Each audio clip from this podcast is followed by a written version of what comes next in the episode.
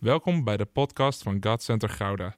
Vanaf deze plek willen we jou inspireren, motiveren en activeren om op een praktische manier je dagelijks leven met God vorm te geven.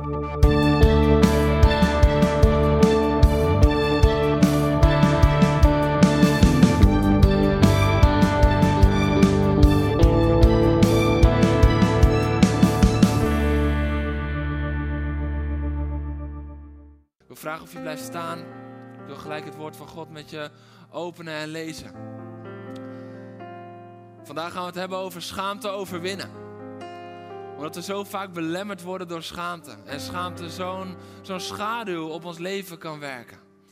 En ik werd getroffen door een aantal bijbelteksten. En ik ga proberen dat in een half uur allemaal aan elkaar te knopen. Vergeven als dat iets langer wordt. Maar 1 Rome- Romeinen 1 vers 16. Dat is een van de bekendste, zeker als het gaat om schaamte. Daar staat, ik schaam mij dit evangelie niet. Ik schaam mij dit niet. En dan staat er ook de reden waarom. Want het is Gods reddende kracht voor allen die geloven. In de eerste plaats voor de Joden, maar daarna ook voor alle volken. Ik schaam mij dit evangelie niet. Want het is Gods reddende kracht. Ik besef me wat dit evangelie brengt. Ik besef me waar het, waar het toe dient. Dus ik schaam mij dit niet. En het maakt me niet uit wat mensen dan van me vinden, zegt Paulus. En dat heeft hij ook echt bewezen in zijn leven, dat, hij, dat het hem niet uitmaakte. Het maakt niet uit of ik uitgelachen word. Weet je wat ik wel zit te denken trouwens? Dat als Paulus zo mee zou kijken, dat hij echt een beetje zo hoofdschuddend met ons zou meekijken. Want, want laten we heel eerlijk zijn, we gaan eerlijk zijn, we gaan de schaamte voorbij vandaag. Ehm, wij maken ons vaak al een beetje druk als onze collega of onze klasgenoot iets anders naar ons gaat kijken, omdat we van Jezus houden, toch? Is dat herkenbaar? Zijn er mensen die de schaamte voorbij durven kijken? Dankjewel. Ik denk dat Paulus af en toe echt zou zeggen: Man, bleef het maar bij lachen. Als ik alleen maar lachen kreeg, dan had ik een makkelijk leven gehad. Want Paulus ging alle schaamte voorbij en die werd opgesloten, die werd kapot geslagen. Die werd letterlijk kapot geslagen. Hij was alle schaamte voorbij, maar ik schaam mij dit evangelie niet, want het is Gods reddende kracht. En Petrus en Johannes hadden het ook begrepen. Dat is het tweede deel wat ik wil lezen met je vandaag. En dat is Handelingen 4, vers 18 tot en met 20. Zij riepen hen terug en bevalen hun, zij zijn de schriftgeleerden en eh, de Joodse leiders. En zij bevalen hun de naam van Jezus op geen enkele manier meer te gebruiken en het volk niet meer over hem te onderrichten. Dus hier een directe aanval. En misschien kan je ook wel zo voelen de laatste tijd. Dat het voelt alsof we direct worden aangevallen. We mogen amper nog prediken waar Jezus voor staat. En dan komt Petrus. Maar Petrus en Johannes zeiden: Kunnen wij het tegenover God verantwoorden om wel naar u te luisteren en niet naar hem? Oordeelt u zelf. We moeten immers wel spreken over wat we gezien en gehoord hebben. We moeten er wel over spreken. Ja, je kan me van alles proberen op te leggen, maar ik moet het kwijt. Ik moet het kwijt, want het heeft mij zo vervuld dat het wordt gewoon ongezond en het wordt opgepot als ik er niet over spreek. Ik moet erover spreken. Dit is wat Johannes en Petrus zeggen tegen de Joodse leiders. Die zeggen, hé, hey, mond dicht. We leggen je het zwijgen op. En ik heb goed nieuws voor jou. Ik geloof dat God vandaag, als jou het zwijgen is opgelegd in je leven, je daar doorheen gaat breken vandaag. Want het is tijd dat we weer schaamteloos worden. Het is tijd dat we de schaamte weer voorbij durven gaan. Het is tijd dat we vrij worden van schaamte. Ga lekker zitten. Gaan gelijk door het woord in. En ik geloof dat dit een, een belangrijke voorbereiding is op de serie die we gaan starten in september. Ik heb er al even voor mijn vakantie over gedeeld, maar in september gaan we het hebben over de, de, de kerkcultuur. En over hoe de cultuur in de kerk gebouwd moet worden. En misschien wel een stuk hersteld moet worden. En ik geloof dat het vandaag daarin eigenlijk een prachtige voorbereiding is. Een, voorbereiding die uh, noodzakelijk is, omdat als we nog steeds wandelen in een cultuur van schaamte en spannend. Hoe kunnen we, als we nog schaamte hebben binnen de kerkmuren, hoe kunnen we dan vrijmoedig zijn buiten de kerkmuren? Dat is de vraag die de hele tijd in me omging. We willen vaak vrijmoedig de wereld in, we willen het evangelie prediken, we willen... Maar hoe als we hier met elkaar al niet helemaal zonder schaamte zijn, hoe gaan we dan vrijmoedig zijn buiten de kerkmuren? En ik wil beginnen met een verhaal. En uh, zoals jullie weten ben ik in Congo geweest. Dat is inmiddels alweer anderhalve maand geleden. En op een gegeven moment, we hadden daar twee uh, evangelisatiedagen gehad. En we hadden daar heel veel mensen tot Jezus zien komen. Prachtige wonderen en tekenen gezien daar op de straat. Veel woorden van wijsheid en openbaring die hadden gevloeid. En we hadden daar training gegeven. En op een gegeven moment, uh, de tweede dag, had Jelisa, een uh, dame uit de groep die ook mee was, die had ook een deel training gegeven. En ik zat met Asvin, Jelisa in de auto met uh, de pastor van de kerk en dan een vertaler. Want de pastor die sprak alleen maar vloeiend Lingala. Dat is niet mijn sterkste kant, dus de vertaler was erbij, dat was fijn. En um, zij zaten achterin en ik zat voorin. En ik hoor Asvin vragen aan die vertaler in het Engels, maar ik zat even in het Nederlands doen hey, Jelisa was echt on fire hè, vandaag. Hoe vond je de verhaal? En dat was het moment dat die vertaler dacht, en nu ben ik aan de beurt. Nu mag ik delen wat er in mijn hart is. Mij is het woord gegeven. En ik creëer nu een mogelijkheid dat ik ga vertellen wat ik op mijn hart heb. En dat had helemaal niks met het verhaal van Jelisa te maken. Dus je vraagt dat, hé, hey, ze was on fire hè? Wat, vond je van het verhaal? En hij begint, ja, gisteren sprak Pastor Jeroen over uh, lopen op het water. En dat is echt wat mijn toekomstige vrouw en ik op dit moment aan het doen zijn. Want we gaan trouwen, maar we hebben het geld nog niet. Maar we hebben iedereen al uitgenodigd. En dat is echt een stap in geloof. En we lopen nu op water. En hij begon helemaal te vertellen hoe hij in volle onzekerheid was. En hoe dat botste met de cultuur waarin hij leefde. Want je gaat niet eerst de mensen uitnodigen zonder dat je nog zeker weet dat je voor ze kan betalen. Dus misschien niet, dat is in die cultuur vertelde die, maar ik denk dat we dat in Nederland ook wel kennen. Het is best wel praktisch.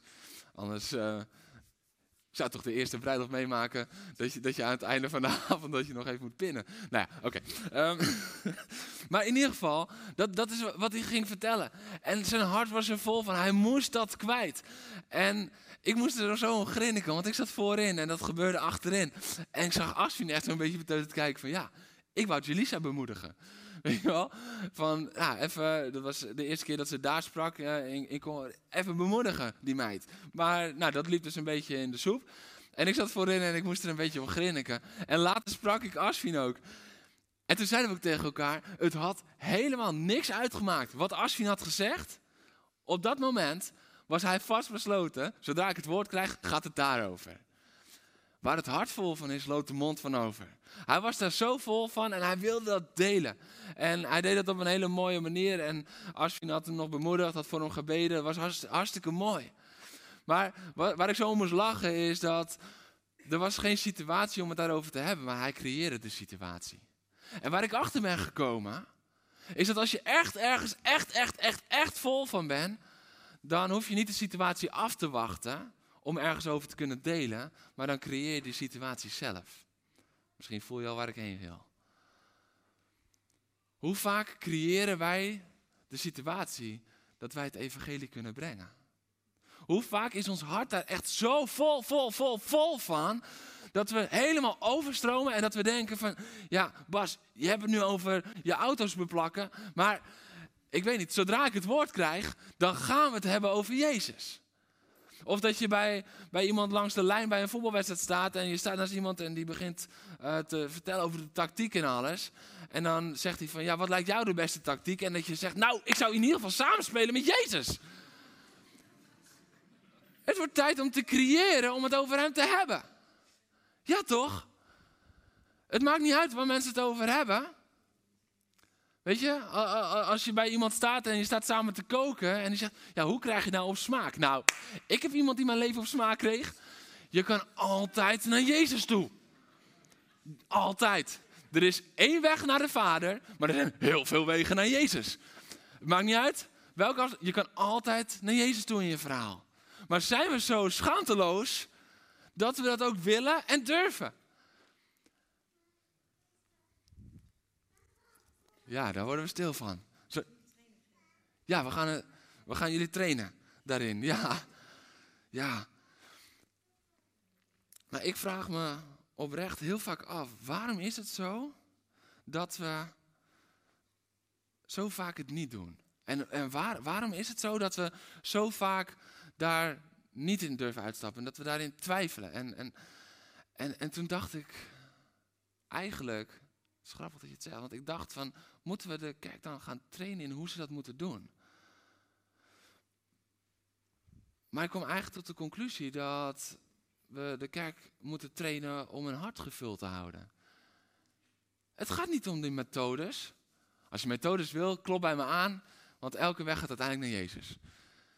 Ik had er net een paar voorbeeldjes, maar ik kan je op waar je ook in zit, ik, de rechtstreekse lijn naar Jezus ga ik je vertellen. Nou, dan heb je die training gehad. Maar daar gaat het niet zo om. Want ik zeg je eerlijk, de momenten in mijn leven dat ik terughield en dat ik het niet durfde te zeggen, was ik voller van mezelf als voller van Jezus. En misschien is dat wel heel herkenbaar. Want dan wint de angst of de schaamte wint het van de passie en de bevlogenheid. Dan wint de angst en de schaamte het van de waarheid. Jezus zegt over zichzelf, ik ben de waarheid. En wat dan? Dan houden we terug en dan denken we, nou, er komt vast nog wel iemand anders. Iemand met een evangelistische roeping. Die komt dan langs. Maar misschien ben jij wel de enige die op zijn of haar pad wordt gebracht. Het is tijd dat we opstaan en dat we schaamteloos gaan. Want als we vrij worden van schaamte, dan geloof ik dat het evangelie veel verder reikt.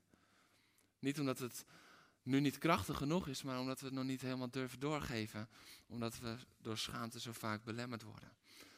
En wat is dan de reden dat we het grootste nieuws ter wereld verzwijgen, terwijl de wereld om ons heen eigenlijk roept om het goede nieuws? Ze weten het niet, maar ze roepen erom, ze schreeuwen erom, ze huilen erom. Ze hebben het zelf niet door, maar ze hunkeren ernaar. De Bijbel zegt het, dat de wereld hunkert naar het openbaar worden van de kinderen van God. Dus het is één ding is heel erg duidelijk. Ze kunnen het misschien niet doorhebben, maar ze willen Jezus. En de ene zegt dan van ja, ik zou zo graag rust willen in mijn leven. Of de ander zegt dan van ja, ik mis zo liefde in mijn leven. Ik voel me zo eenzaam in mijn leven. Het zijn allemaal uitingen waarvan ze nog niet doorhebben, maar ze hunkeren gewoon naar hun Heer. Ze hunkeren naar Jezus die ook voor hun al aan het kruis is gegaan. En het is tijd om ze te leiden naar Jezus. En om dan te breken met onze schaamte, want waar het hart vol van is, daar loopt de mond altijd van over. Ik wil even terug naar Petrus en Johannes. Want Petrus en Johannes zeggen, kunnen wij tegenover God verantwoorden om wel naar u te luisteren en niet naar hem? Oordeelt u zelf. Dat vind ik zo mooi. Want ze, weten van nee, nee, God gaat altijd boven alles. Dus ze, een koekje van eigen deeg geven ze hier aan de leiders.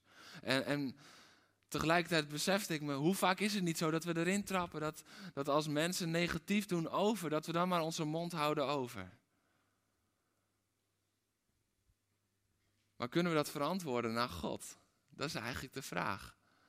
Door wel naar onze vrienden te luisteren, door wel naar onze collega's te luisteren, misschien wel onze familie.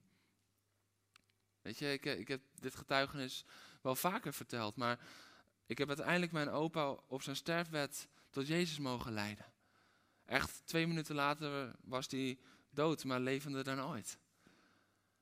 Maar in de tijd daarvoor heb ik zo vaak heb ik, ben ik niet begonnen, omdat ik de confrontatie uit de weg ging, omdat ik bang was voor zijn reactie, omdat ik bang was. Een stukje schaamte, want schaamte is angst. En ik was bang, dus ik durfde het niet. En ik weet nog de avond voordat hij overleed. Toen waren we bij mijn opa en oma. En ik voelde de Heilige Geest kloppen. Ik voelde hem, dat begon heel zachtjes en dat werd steeds harder. En ik voelde, ik moet voor hem bidden, ik moet voor hem bidden, ik moet voor hem bidden. Maar ik deed het niet. En we zaten in de auto terug. En ik was er emotioneel onder, want ik zei, schat, ik heb niet gehoorzaamd. En de volgende keer dat we bij mijn opa zijn, laat me niet gaan voordat ik met hem heb gebeden. Mijn opa had zware kanker. Wat ik toen niet wist, is dat de dag daarna dat alles knapte daarbinnen. Dus dat zijn lichaam langzaam vol liep met bloed. De dag daarna, ik was op een barbecue van het voetbalteam, werd ik opgebeld en moest, was een gek moesten we erheen gaan. En toen kon ik uiteindelijk nog met hem bidden. Maar toen had ik de vrijmoedigheid wel, die ik de dag daarvoor door angst en schaamte niet had. Maar die vrijmoedigheid zorgt uiteindelijk wel voor eeuwig leven. kan ik het maken tegenover God? Kan ik het verantwoorden om wel naar mensen te luisteren, wel naar de wereld om me heen te luisteren, wel om mezelf te vormen naar wat de wereld van mij vraagt, zodat het comfortabel is voor hun en niet te zijn zoals Hij me heeft gemaakt, wat waarschijnlijk heel oncomfortabel is voor de wereld om je heen. Maar dat dat gewoon zo mag zijn. Ik werd erdoor geraakt. We moeten immers wel spreken over. We moeten immers wel spreken over. Weet je, deze discipelen hebben drie jaar met Jezus gewandeld. Ze snapten er nog steeds helemaal niks van. Ze hebben daarna zijn kruisdood gezien. Ze snapten er nog steeds helemaal niks van. Ze hebben zijn opstanding meegemaakt. Ze snapten er nog steeds helemaal niks van, hè? Want daarna vragen ze nog steeds gewoon: Oké, wanneer gaat u nu Israël bevrijden? Ze snapten er nog steeds helemaal niks van. Toen kwam de Heilige Geest en toen snapten ze het. Toen viel het kwartje. Toen viel de geest. Toen snapten ze het. En vanaf dat moment konden ze niet anders als erover spreken. En ik heb een, een groot hartje getekend bij deze tekst, want dit, is, dit is in ieder geval voor komend seizoen. Maar vanuit dat seizoen, alle seizoenen van mijn leven, dit is een nieuwe lijfspreuk geworden voor me. Hey, ik moet er immers wel over praten.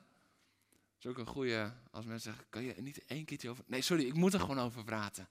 Het kan niet anders, het lukt me niet anders.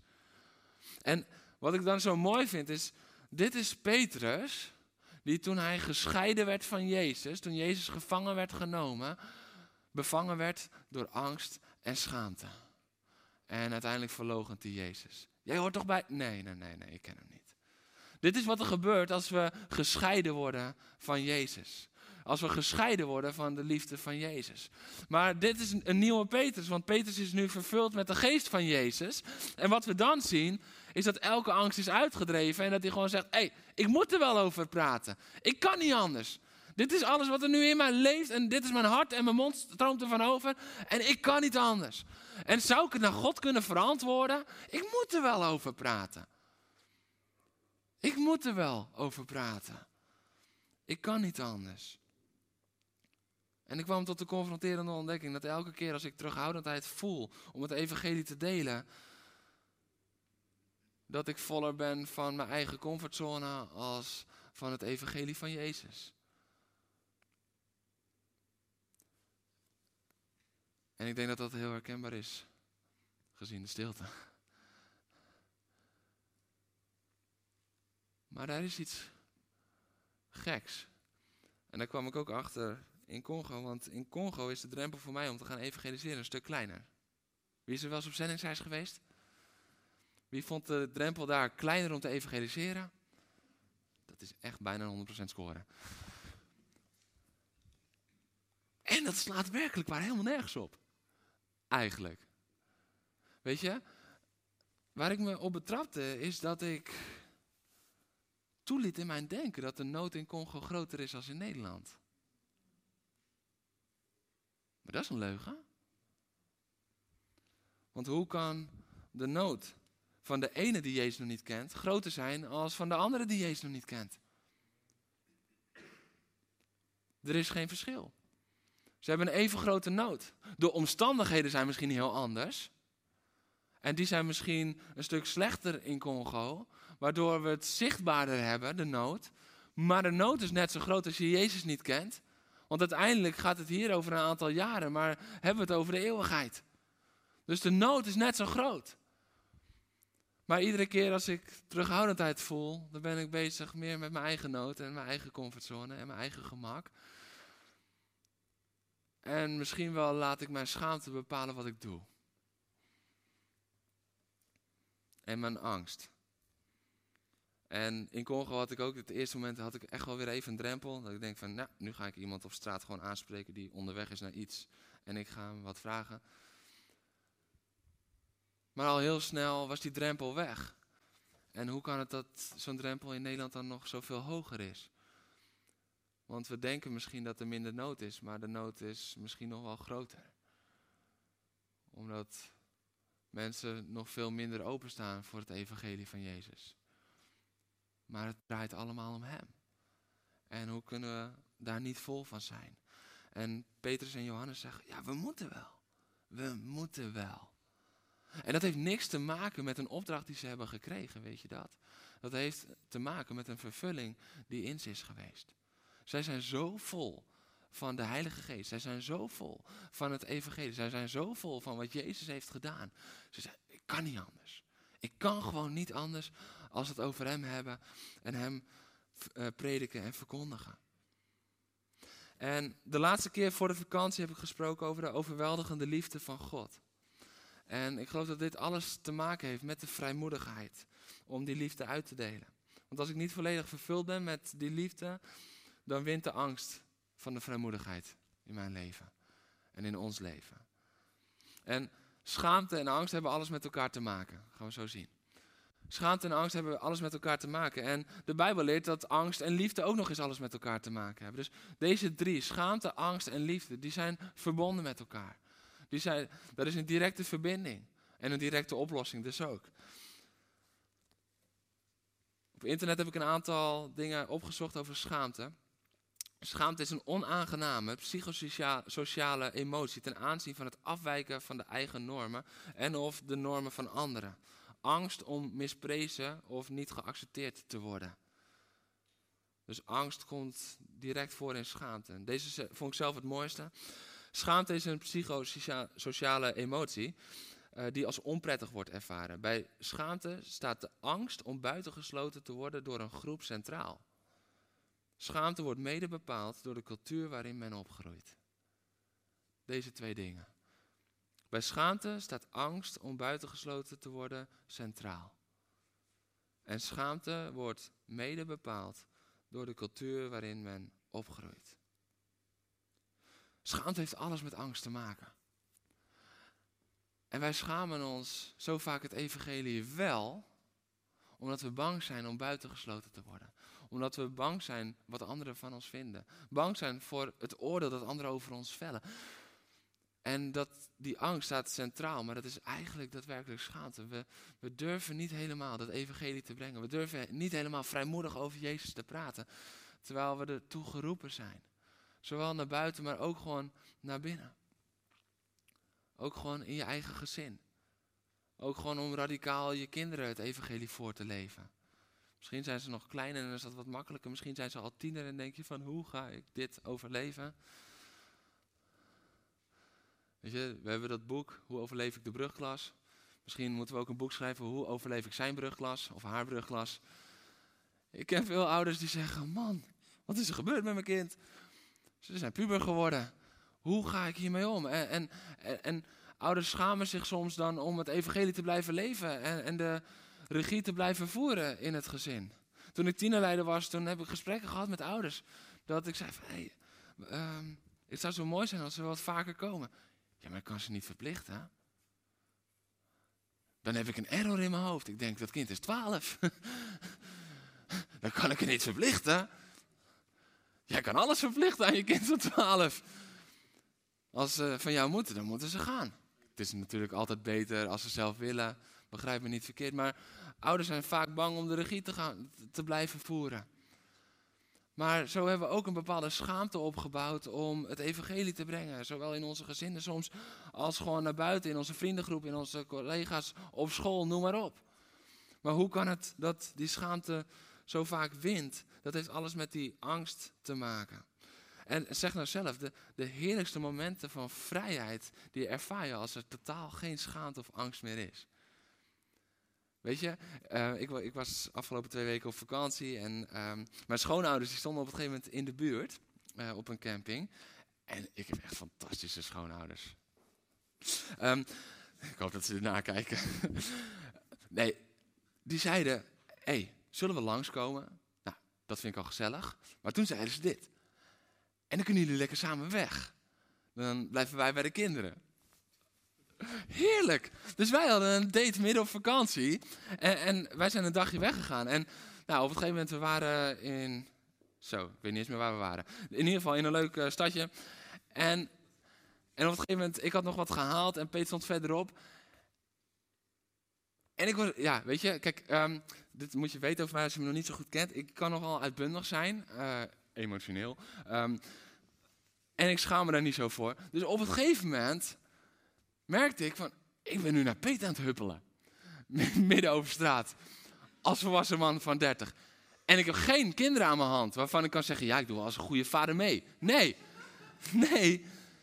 Ik was gewoon heel erg gelukkig met haar. En ik dacht, ik ga naar de toe huppelen en dan pak ik hem vast en dan draai ik er zo in het rond. Ehm, nou, dan kom je erachter daarna dat je denkt van, nou, daar was ik wel even los van alle schaamte. Uh, maar dat zijn de heerlijkste momenten. Die momenten vergeet je alles om je heen. De, die momenten vergeet je wat anderen over je denken en het interesseert je helemaal niks. En die momenten zijn lekker en heel bevrijdend. Dus ga staan, we gaan huppelen. Nee, oké. Eh, maar, maar even als voorbeeld, dan vergeet je alles wat je tegenhoudt om even gewoon helemaal te uiten wat, je, wat er in je omgaat. En daar gaat het om. En als je dan vol bent van Jezus, dan kan je gewoon kan je over hem vertellen. Kan je over, over hem getuigen. En dan maakt het je niet uit wat anderen van je vinden. Maar dan neem je ze mee in jouw huppel. Om het zo maar even te noemen. Maar waarom schamen we ons zo vaak ervoor?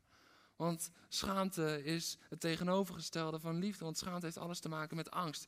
Kijk, als je in 1 Johannes 4 leest, vers 16 tot en met 18, dan staat er: Wij hebben Gods liefde die in ons is, leren kennen en vertrouwen daarop. God is liefde. Wie in die liefde blijft, blijft in God en God blijft in hem.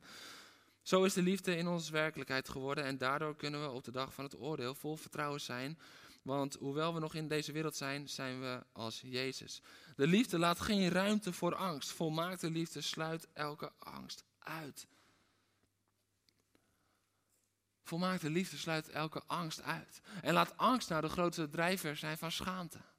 Dus waar we volstromen met zijn liefde, waar we ons vervullen met zijn liefde, daar moet angst wel weggaan. Daar moet schaamte wel weggaan.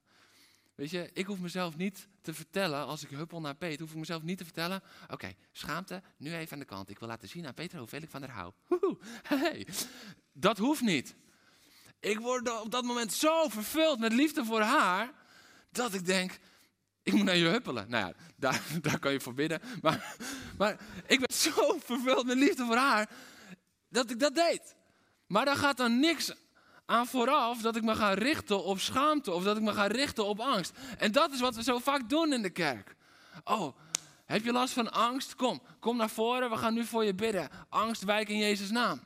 Maar volgens mij is het krachtigst om te bidden, Heer, vervul met liefde. En liefde drijft die angst uit. Heer, vervul met liefde. Want waar je helemaal gevuld wordt met liefde en helemaal vol bent van liefde, daar is geen plek meer voor wat anders. Dus ook niet voor angst. Dus ook niet voor schaamte. En ik bid dat we een schaamteloze kerk gaan worden. En dan heb ik het niet alleen over God Center Gouda, maar de kerk van Christus. En misschien mogen we daarin voorop gaan.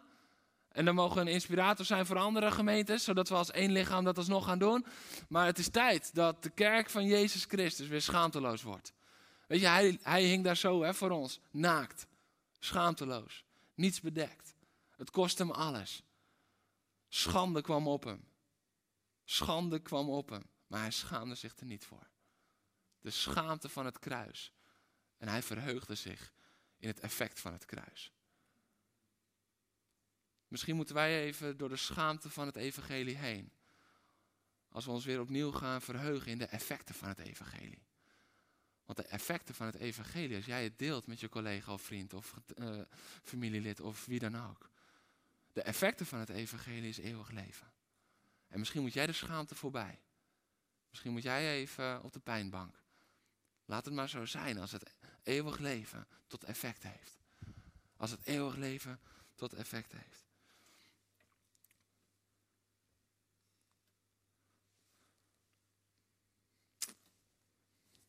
En daarom gaan we bouwen aan een cultuur zonder schaamte. En ik sta te popelen tot september. Want in september gaan we starten met de nieuwe serie. En dit is leuk om te vertellen. Uh, ik, ik, ik, was op vakantie uitgebreid erover bezig. En ik was me aan het voorbereiden op die serie. En ik was aan het bidden en ik was aan het schrijven. En dan schrijf ik alles op, wat, uh, alle delen van die serie. En op een gegeven moment zat ik te kijken. Dus ik zeg, schat, we hebben een probleem.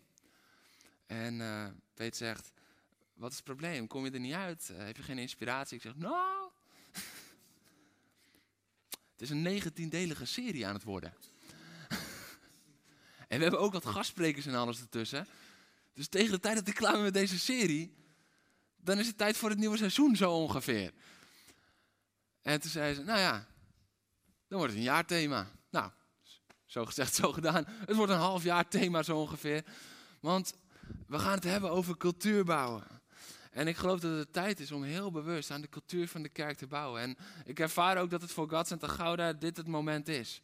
Weet je, de, ehm, we bestonden anderhalf jaar toen de coronacrisis uitbrak.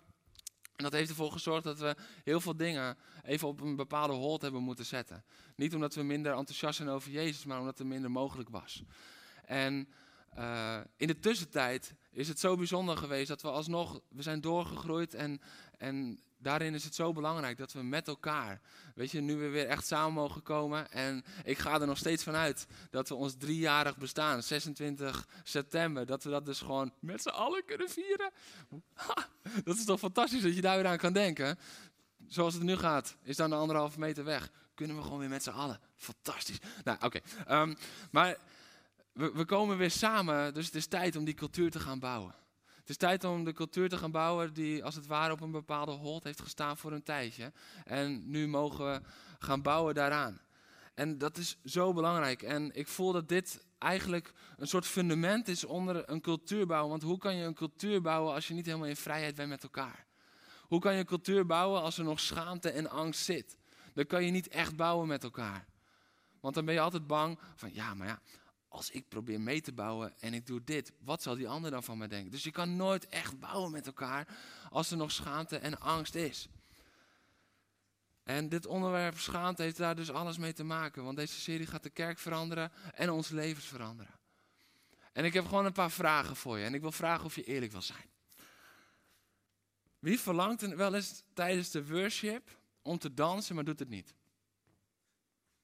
Ja, yes, dank jullie wel voor je eerlijkheid. Wie verlangt er wel eens om tijdens de preek op te staan en te klappen, maar doet het niet? Als je iets heel mooi vindt. Ah, gelukkig een paar, anders was het heel pijnlijk voor mij. Dankjewel. Oké. Wie verlangt er wel eens om keihard te blijven zingen als de muziek zacht is? Ja, ik, ik, ik heel erg altijd. Ja. Wie wil er eigenlijk klappen, maar is bang dat hij uit de maat klapt? Ja, ja. Nee, de drummen niet, dat is fijn. Wie wil eigenlijk zijn handen opheffen, maar vindt dat toch wel ongemakkelijk om dan zo te staan? Dank jullie wel. Wie wil er eigenlijk huilen om wat hij of zij heeft meegemaakt deze week, maar slikt heel erg zijn tranen in op zondag? Dankjewel voor je openheid. Wie wil er eigenlijk juichen om een getuigenis van laatst, maar denkt nou laat ik maar gewoon normaal doen? Jullie wel. Wie wil eigenlijk zijn zonde beleiden, omdat hij beseft dat hij de fout in is gegaan, maar denkt, ja, maar als ik het dan aan iemand moet vertellen, dan word ik misschien wel, vul maar in. Dankjewel. Wie wil eigenlijk uithuilen bij een ander, omdat hij zoveel pijn heeft, maar slikt het in en gaat weer naar huis, op de meeste zondagen. Dankjewel. En wie wil eigenlijk gebed omdat je door een burn-out of een depressie gaat of iets, maar je bent bang dat mensen je bestempelen als zwak als je dat deelt. Dankjewel. En nu de belangrijkste vraag. En wie wilde er net in ieder geval bij één van de dingen zijn hand opsteken, maar durfde dat niet? Ja, dankjewel. En laten we eerlijk zijn, wat is de reden dat we dat zo vaak niet doen? Dat is omdat er nog steeds schaamte is, ook binnen de kerk. En als we het gaan hebben over een cultuur bouwen, dan is dit het eerste wat ik wil aanreiken. Schaamteloos. Je mag hier huilen. Je mag hier juichen. Je mag hier opstaan en klappen als je iets mooi vindt. Je mag hier ook knielen en huilen als je het zwaar hebt. Je mag hier om een schouder vragen en een arm om je heen krijgen. Het mag. Maar we kunnen wel zeggen van, ja dat mag, maar we moeten het als cultuur gaan bouwen dat we het ook gaan doen. Want wij weten dat iets mag, maar het niet in de praktijk brengen, dan droogt op het gegeven moment iets op. En ergens ver weg weet je wel dat het kan, maar de ervaring is niet, dus je doet het niet. En zo vaak is het dat jij anders bent of jij je anders voelt, dat dat dan intern ervoor zorgt dat je bang wordt. Van wat zullen anderen dan wel niet van me denken? Maar ik zeg je oprecht dit. Als dit geen veilige plek meer is, dan weet ik echt niet waar wel. En daar moeten we met z'n allen bewust een cultuur voor bouwen. Dat is niet zo van, oh nou, de leiders zeggen het is hier veilig, dus dan is het altijd veilig. Nee, dat, is, dat moeten we met elkaar bouwen. En daarin is ieder deel van het lichaam even belangrijk. Ieder deel. Want, ik zeg het alvast, de leiders van dit huis, en we gaan daar de komende maanden ook nog meer over delen, over het leiderschap en de nieuwe fase die we daar ook in ingaan.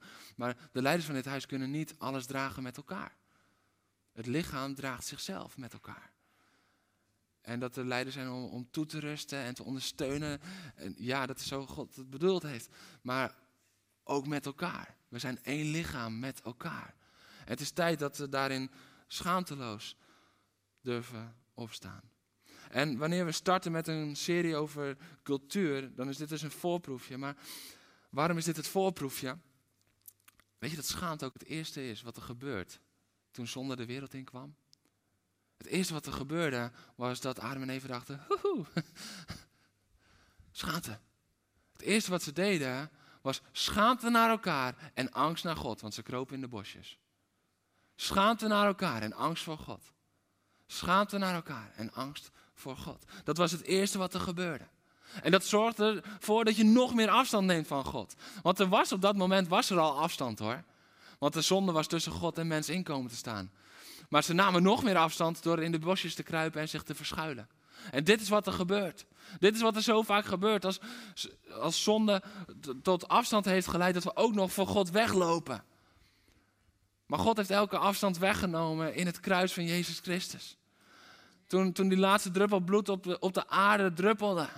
Toen, toen Jezus uitriep, het is volbracht. Toen was dit ook volbracht. En toen was het klaar. En nu kunnen we weer in vrijmoedigheid tot hem komen. En dan komt er niet van, nou, laten wij het nog even hebben over afgelopen donderdag. Nee, dan komt er, mijn zoon, mijn dochter, ik hou van jou. Liefde. Liefde en acceptatie. En laat liefde nou net dat ingrediënt zijn dat elke angst en schaamte weer uitdrijft. Dit is hoe God het heeft bedacht. En daarom is het zo belangrijk dat we gaan breken met schaamte. We moeten breken met schaamte, want schaamte is een wapen van de duivel om ons weg te houden bij de vrijmoedigheid, passie en bevlogenheid die God voor ons bedoeld heeft. En het is een heel krachtig wapen. Want schaamte legt je lam. Schaamte verlamt je. Schaamte zijn de momenten dat je denkt, en nu ze. Laat maar. Schaamte zijn de momenten dat je voor je klasgenoot wil opstaan, maar je bent bang en je denkt van ja, straks pakken ze mij ook. Schaamte is dat moment dat je bij je collega's bent en er wordt geroddeld bij de koffieautomaat en je bent stil. Je doet niet mee, maar je bent stil. Uit schaamte. En schaamte zijn al die momenten die ik net heb genoemd. Dat je niet helemaal jezelf bent in de kerk. Omdat je denkt, wat zullen ze van me denken?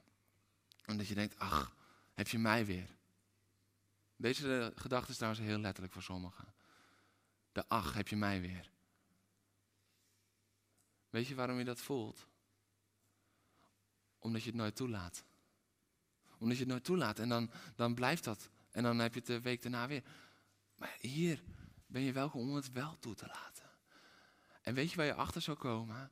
Als je het wel toe gaat laten, dan ga je groeien. En misschien is het de eerste drie maanden wel, heb je mij weer elke week. Maar dan kom je erachter, hé, hey, maar ik maak stappen.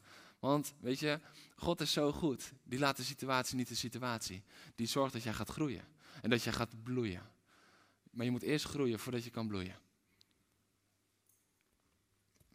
Een plant moet eerst groeien voordat hij kan bloeien. Als hij gelijk gaat bloeien, dan valt hij om. Dat kan niet. En misschien vraag je af, waarom bloei ik nog steeds niet? Maar dat is omdat God je eerst groei wil geven. Want zolang je niet groeit, kan je de bloei nog niet aan. Maar in ieder geval, En misschien is het dan wel die eerste maanden dat het elke week is, elke keer is. Maar dan merk je, hé, hey, maar ik heb stappen gemaakt. Hey. En dan op het gegeven moment na een jaar kom je erachter, wow, weer huilen, weer een natte schouder. Maar dit keer is het mijn schouder, omdat ik er voor haar kan zijn.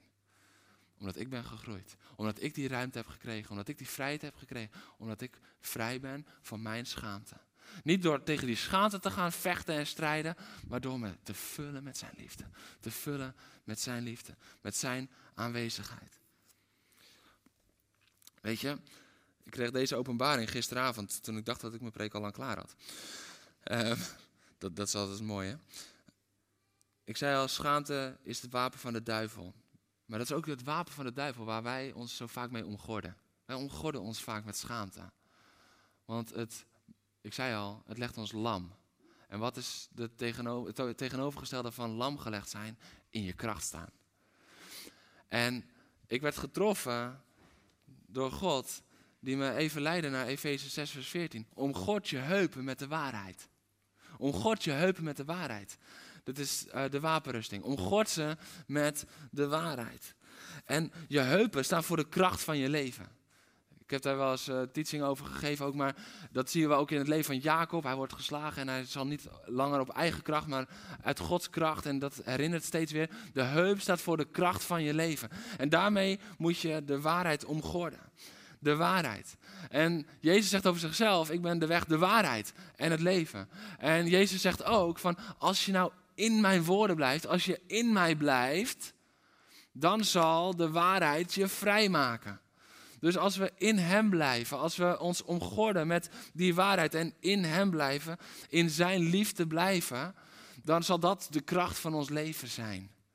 In plaats van dat we lam gelegd worden door schaamte, door angst, zullen we nieuwe kracht ontvangen en in kracht gaan wandelen.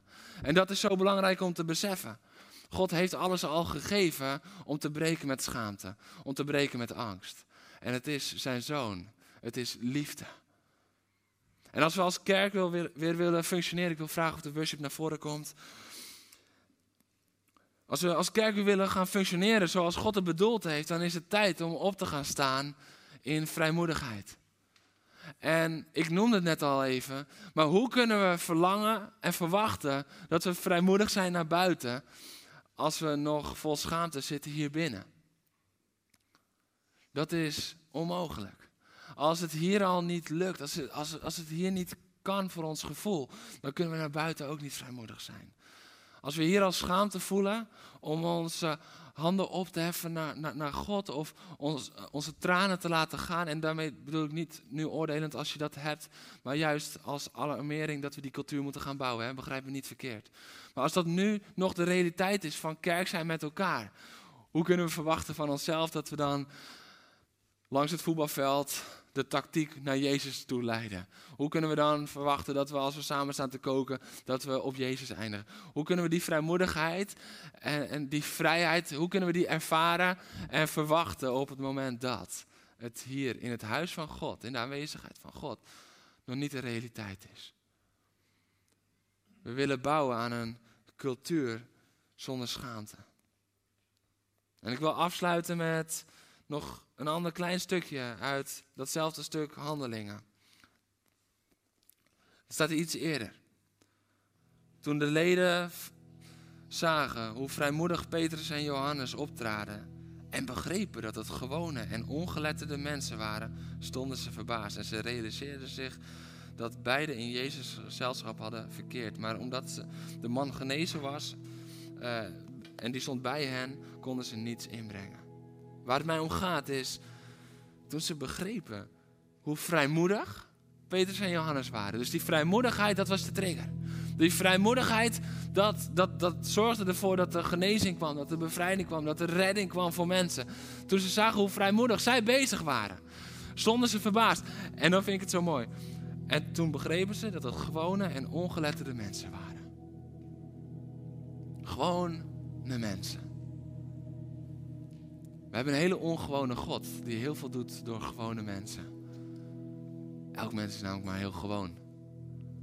En de ene denkt wat buitengewoner te zijn, maar elk mens is maar heel gewoon. Maar heel vaak voelen we ons maar een gewoon mens. En dan denken we, ja maar hij, Wow, maar zij. Maar ik ben maar gewoon. Ja, je bent gewoon, maar niet maar. Je bent een gewoon mens, maar je dient een buitengewone God. En de liefde die in jou uitgestort wordt, dat is een buitengewone liefde. Dat is een buitensporige liefde. Dat is een liefde die verder gaat als waar mensen kunnen komen. Dat is een liefde die doorbreekt door alles heen. Weet je wat ik zo interessant vind? Er staat, die volmaakte liefde drijft elke angst uit. Jij hoeft niet eerst angst en schaamte weg te doen en zeggen: Oké, nu ben ik leeg, nu kan ik. Is wat de wereld vaak leert, hè? Maak je leeg zodat je je kan vullen met iets. Je moet je eerst leegmaken. Nee, we moeten ons starten met ons vullen. We moeten starten met ons vullen. En God gaat dan al het andere zelf wel uitdrijven. Want de volmaakte liefde, en die liefde is een persoon, dat is wat angst uitdrijft uit jouw leven. Dat is wat schaamte uh, uitdrijft in jouw leven. Niets anders. Dus jij hoeft niet dat, die strijd zelf aan te gaan en dan gedesillusioneerd weer terug te komen van het is weer niet gelukt deze week. Nee, we moeten niet de strijd aangaan, maar we moeten ons laten vullen. En dat is op zich soms wel een strijd om die keuze weer te maken. Elke ochtend opnieuw. Blijf in mij. Dat is een opdracht. Dat is niet een eenmalige vervulling, maar dat is blijf in mij. Na Pinkster hadden in Handelingen 4 hadden de discipelen weer een uitstorting van de geest nodig. Blijf in mij. Steeds weer, elke dag weer. En als jij verlangt om vrij te worden van angst en schaamte vandaag. En als jij ernaar verlangt, en dit is een hele specifieke, om mee te bouwen aan een kerkcultuur waar vrijmoedigheid is, waar veiligheid is en waar angst en schaamte uitgedreven worden, dan wil ik vragen of je zo wil opstaan. Maar ik zeg heel bewust, als je wil meebouwen aan een cultuur waar dat uitgedreven wordt, want dat betekent dat er bij jou de verantwoording ligt om continu liefde te brengen. Jij hoeft niet te gaan strijden tegen iemand anders schaamte of angst. Die strijd win je niet. Maar we vragen dan wel van je, en God vraagt van je, om continu te investeren in die liefde. In die liefde, in die liefde, in die liefde. Dat is samen bouwen aan een nieuwe cultuur. Dat is samen bouwen aan een cultuur waar angst en schaamte moeten wijken en liefde centraal staat, Jezus centraal staat. Als je daarna verlangt, mag je opstaan en wil ik kort voor je bidden. Daarna zullen we een moment van aanbidding hebben met elkaar. Halleluja.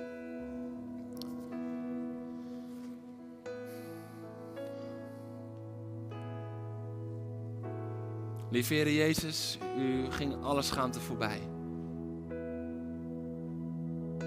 Heer, de schaamte van het kruis hield u niet tegen, maar u keek naar wat daar voorbij lag. Heer, u gaf uzelf volledig. U hing daar naakt aan een kruis. Mensen bespotten u, beschimpten u. U was geschopt en geslagen. U zag er onaanzienlijk uit, Heer. Omdat u geen schaamte kende. Heer, niet voor uzelf, maar nog veel dieper. U kende geen schaamte voor ons, Heer. U kende geen schaamte voor ons. Alleen maar liefde. Heer, het was uw liefde dat u naar het kruis bracht. En het is uw liefde vandaag nog steeds dat elke angst en schaamte uitdrijft. Heer, en allereerst bid ik voor een ieder die hier is. En waar angst en schaamte nog steeds een thema is in zijn of haar leven. Heer, kom met uw liefde en vervul. Kom met uw liefde en vervul. Heer Jezus, kom persoonlijk, want u, de volmaakte liefde, drijft elke angst, elke schaamte uit. Doe wat alleen u kan doen. Heer, en ik bid het specifiek voor degenen die zo moe gestreden zijn. Degenen die zo moe gestreden zijn tegen dat angst en schaamte vechtend. Heer, maar verkwik en verfris door vervulling met uw liefde. En dank u wel dat het gevolg is dat angst en schaamte zullen wijken. Heer, en tegelijkertijd bidden we ook voor de kerk. Uw kerk. Heer, uw kerk. Dat er een nieuwe cultuur eigenlijk hersteld mag worden. Uw cultuur. Een cultuur van vrijheid. Een cultuur van veiligheid. Een cultuur van schaamteloosheid. Dat schaamte geen plek meer zal hebben hier in de gemeente. Dat schaamte geen plek meer zal hebben in uw kerk. Heer, en dan gaan we niet ook als kerk weer daartegen vechten, maar Heer, dan voelen we de verantwoording om elke keer als stukje kerk dat we zijn, want wij zijn de kerk, met elkaar, om vervuld met uw liefde te komen, om uw liefde door te geven.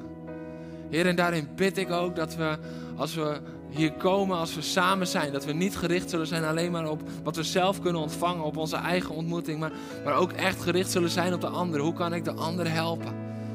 Heer, en dat dat in balans mag zijn. Voor onze eigen voeding, voor onze eigen momenten met u, maar ook juist daar zijn voor die ander.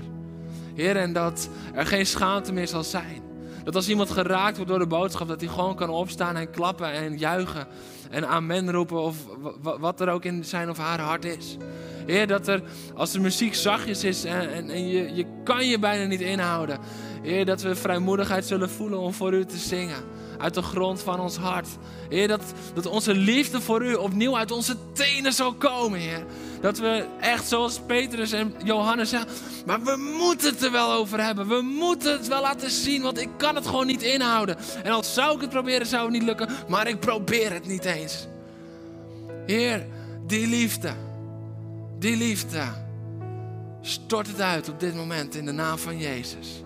Stort het uit in de naam van Jezus op dit moment. Dat we gedreven worden door uw liefde. Dat we gedreven worden door uw liefde in alles wat we doen. Of, of, we onderweg zijn, of we bij een tankstation staan, of we op een terrasje zitten en, en we voelen, we moeten tegen de open, moeten we wat zeggen. En dat we dan niet terughouden worden door schaamte, maar dat we het zullen doen. Of we nou op het schoolplein staan straks weer. En we zien iemand met gebogen schouders. We zien een moeder, we zien een vader die. Je ziet gewoon dat het door een zware tijd is. Heer, geef die vrijmoedigheid, omdat uw liefde in ons uitstort. Heer, uw liefde. Heer, en geef ons dan zoveel liefde dat het veel te veel is voor onszelf, zodat we wel moeten.